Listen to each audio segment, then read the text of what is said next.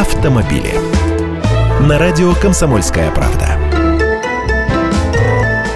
Здравствуйте! В России только 10% федеральных трасс по своим характеристикам соответствуют современным стандартам по скорости, безопасности и качеству. Это из более чем 50 тысяч километров федеральных трасс. Об этом на заседании коллегии Минтранса России заявил заместитель министра Евгений Дитрих. По его словам, несмотря на сравнимый с мировыми лидерами уровень возрастающей автомобилизации нашей страны с начала 90-х годов, Россия не получила сопоставимого прироста дорожной инфраструктуры как по плотности, так и по протяженности. А другие страны, наращивая популярность перевозок автотранспортом, обеспечили существенный прирост дорожной сети. А еще чиновник сказал, что уровень аварийности на скоростных трассах значительно ниже, чем на обычных дорогах низших категорий. Получается, надо строить построить больше скоростных дорог. И сеть увеличится, и безопасность движения улучшится. Теперь чиновники определили принципы такого строительства. Первое – это целостность и непрерывность скоростных трасс, то есть они не должны упираться в узкие районные дороги. Второе – планирование расположения скоростных дорог путем соединения по кратчайшему маршруту опорных точек.